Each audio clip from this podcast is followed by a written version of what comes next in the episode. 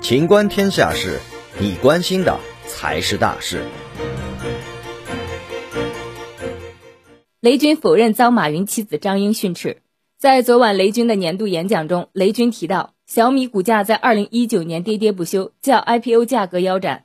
雷军回忆，有一个投资者执意要见我，一坐下来只寒暄几句，就毫不客气地说：“你们怎么让我赔了这么多钱？”接着从小米的战略到小米的产品，再到小米的管理，把我当小学生一样训了一个多小时。不瞒大家说，我当时的衬衣都湿了。会后我一个人坐在会议室里坐了很久，那一刻我特别特别绝望。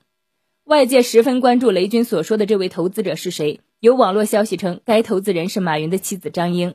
八月十一号，雷军在个人微信朋友圈表示：“我跟张英是朋友，昨晚演讲中的投资话题跟他没关系，网上传闻都是谣言。”本期节目到此结束，欢迎继续收听《秦观天下事》。